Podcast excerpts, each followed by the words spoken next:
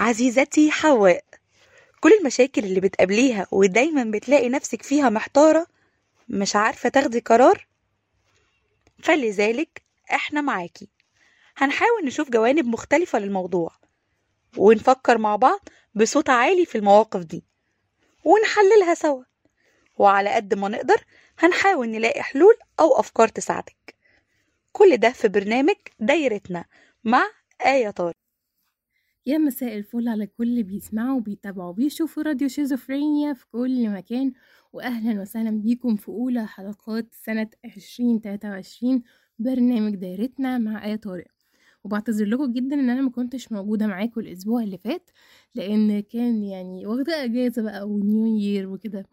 وأتمنى إن أنتوا تكونوا قضيتوا يعني أول يوم في السنة في سنة سعيدة وكانت فكرتوا إن أنتوا تقعدوا مع الناس أنتوا بتحبوهم وانتوا شايفين إن هم دول الناس اللي أولى بوقتكم وإن هم دول الناس اللي أنتوا يعني تبقوا معاهم ومبسوطين بدخول السنة الجديدة وتتمنوا لبعض آه، سنة جميلة وسعيدة وتقضوا وقت لطيف وجميل.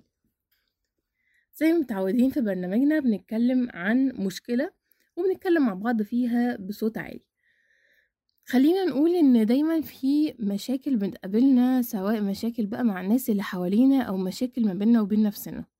وأغلب المشاكل خلينا نقول إن هي بتكون جاية أصلا من طريقة تفكيرنا وطريقة ال- الهندلة بتاعتنا للموقف أو المشكلة اللي موجودة معانا. يعني مثلا حصل أي مشكلة لأي حد كل واحد نفس المشكلة. لو حصلت لكذا شخص مختلف هيتعامل معاها بشكل مختلف.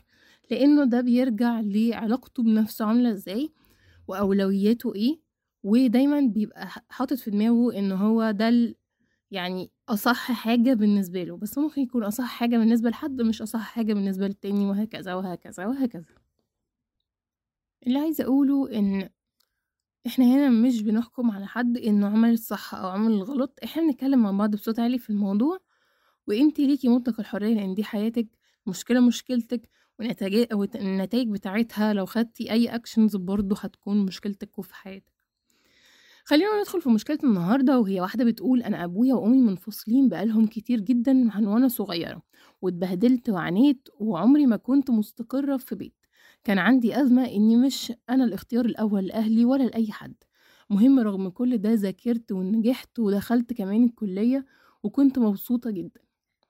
بعد كده عرفت شخص حبيته جدا كان شاب مثالي وفعلا هو ده كان العوض ليا واتخطبنا واتجوزنا وعشت وقلت خلاص الأيام الصعبة راحت. بس للأسف بعد كده اكتشفنا إن جوزي عنده مشكلة كبيرة جدا في الخلفة والدكاترة قالوا إن مفيش أمل. ساعتها اتحطمت حسيت إني دايما غضبان ربنا عليا. حتى من قبل ما اتولد ليه أنا بالذات وأنا أكتر واحدة محتاجة استقرار؟ والراجل ده كويس جدا وبجد بيديني كل حاجة أنا محتاجاها. بس ليه فكرة ال ال الأمومة مش عارفة أوصل لها. أنا كان حلمي أصلا أتجوز وأخلف وأجيب أولاد يحبوني ويعوضوني عن أهلي ويبقى لي عيلة يحبوني. مش عايزة أفضل وحيدة في الدنيا. بصي هقولك على حاجة. الموضوع مش سهل خالص. فكرة إن انت تكوني حاطة أمال إن ده اللي هيحصل لك وده اللي انت عايزاه ده يعني حق من حقوقك إن انت تحسي إن انت عايزة تبقي أم وإن انت نفسك تبقي أم. دي شعور يعني ده شعور إحنا ما نقدرش إن إحنا نتكلم فيه أو نقول إنه ما ينفعش تفكري كده واحمدي ربنا وكده. ولكن خلينا نشوف الموضوع بشكل تاني. يعني ما تشيليش جوزك العبء اللي أهلك كانوا دايما بيحسسهولك. ليه ما تقوليش مثلا إن ربنا عمل كده عشان لو كان العكس كنت اتجوزتي واحد وحش جدا وخلفتي منه وجوزك ده ما كانش كويس بالمرة؟ وكانت أخلاقه وحشة وكان بيعيشك في مأساة ويضربك ويهينك انت وولادك. وزيه زي معظم الناس اللي بقينا نشوفهم دلوقتي للأسف في حياتنا وما بقوش يتحملوا مسؤولية إن هم عندهم بيت أو أسرة. وبتلاقيهم عادي ولا بيفرق معاهم. وانت عندك أولاد وبقى مع السلامة. عيشي انت بقى مع الولاد دول وتمرمطي وتبهدلي كان إيه ساعتها هيكون موقفك؟ يعني احمدي ربنا إنه ربنا بيعوضك عن حاجة يعني أحسن من اللي انت فيه دلوقتي. معلش اعذروا صوتي لأن عندي بوادر برد كده لطيفة ويا رب يبقى برد تغيير الجو يعني العادي مش التاني إن شاء الله يعني. المهم فانتي دايما فكري إن ربنا إزاي عوضك عن أهلك بحد انت بتعرفيهوش وكان مثالي زي ما انت بتقولي وهمه انت وإنه عايز يبسطك وإنه عايز يسعدك. في حاجات كتير قوي ممكن تعمليها معاه ممكن تعملوا كفالة لطفل ودي رحمة من رحمات ربنا.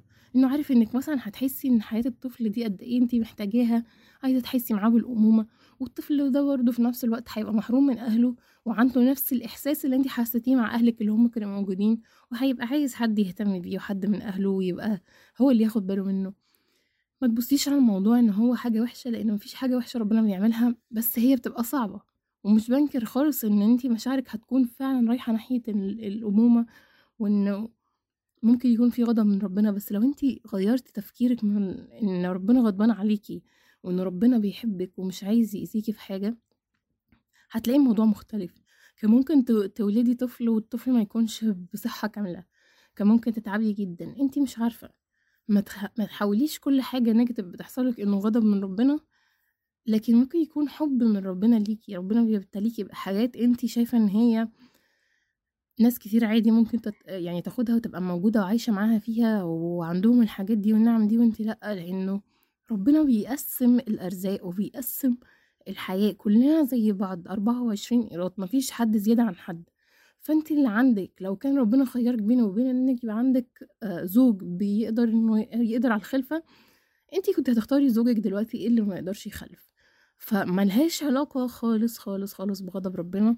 ليه علاقة بتدبير ربنا برحمة ربنا. ولازم تفكري إن رحمة ربنا أكبر من كل حاجة حتى لو المشكلة اللي انت فيها كبيرة قوي كفالة الطفل دي هتغنيكي عن حاجات كتير وفعلا هتحسسك إنك عملتي خير في الدنيا. أتمنى تفكري في الموضوع ويا رب تكون الحلقة النهاردة عجبتكم وأتمنى ليكم حياة جميلة بدون مشاكل وت- وتكون إن شاء الله السنة دي سنة حلوة علينا كلنا يا رب. كان معاكم آية طارق في دايرتنا أشوفكم الحلقة اللي جاية على ألف خير. Bye bye.